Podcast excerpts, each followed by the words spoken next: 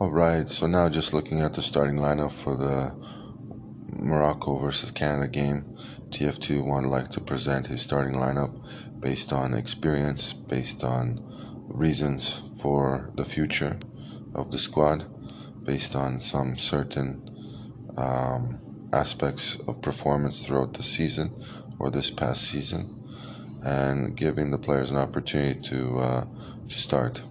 So. Uh, I would definitely replace uh, Milan Borjan with uh, James Pantemis, just to give Pantemis a chance to, to appear in a game. If he is indeed the the the keeper look that is going to be selected to move forward.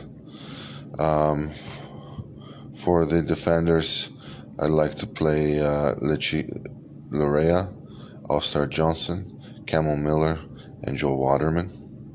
For the midfielders, we'd like to go with Stephen Eustáquio, Mark Anthony Kaye, Ishmael Kone, Samuel Piette. And for the forwards, Tajon Buchanan, Jonathan David, Alphonso Davies. And uh, those ones uh, are right now.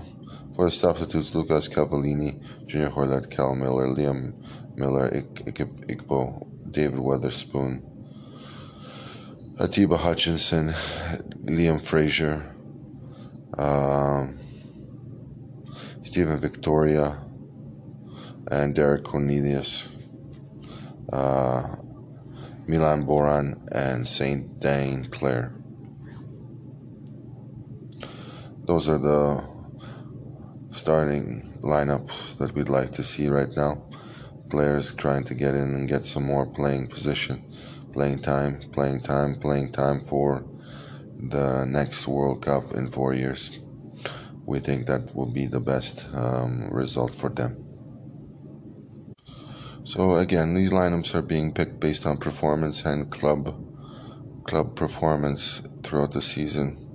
A little bit of experience in the national team, how the national team has played in the qualifying stages. But again, these are based on club performance, and that's how Brazil, France, Germany, Spain, Croatia, Denmark, you know, um, Belgium, they select their play teams that way, and they usually get the best uh, results from them. That uh, we we shall see. Sometimes you know being selected from a lesser club uh, is like picking, uh, you know, um, Pinocchio versus someone else, and you know we we all think we're we're we're lying when when we select our lineup, but uh, we're just picking based on performance. So that's how you have to look at it. Okay.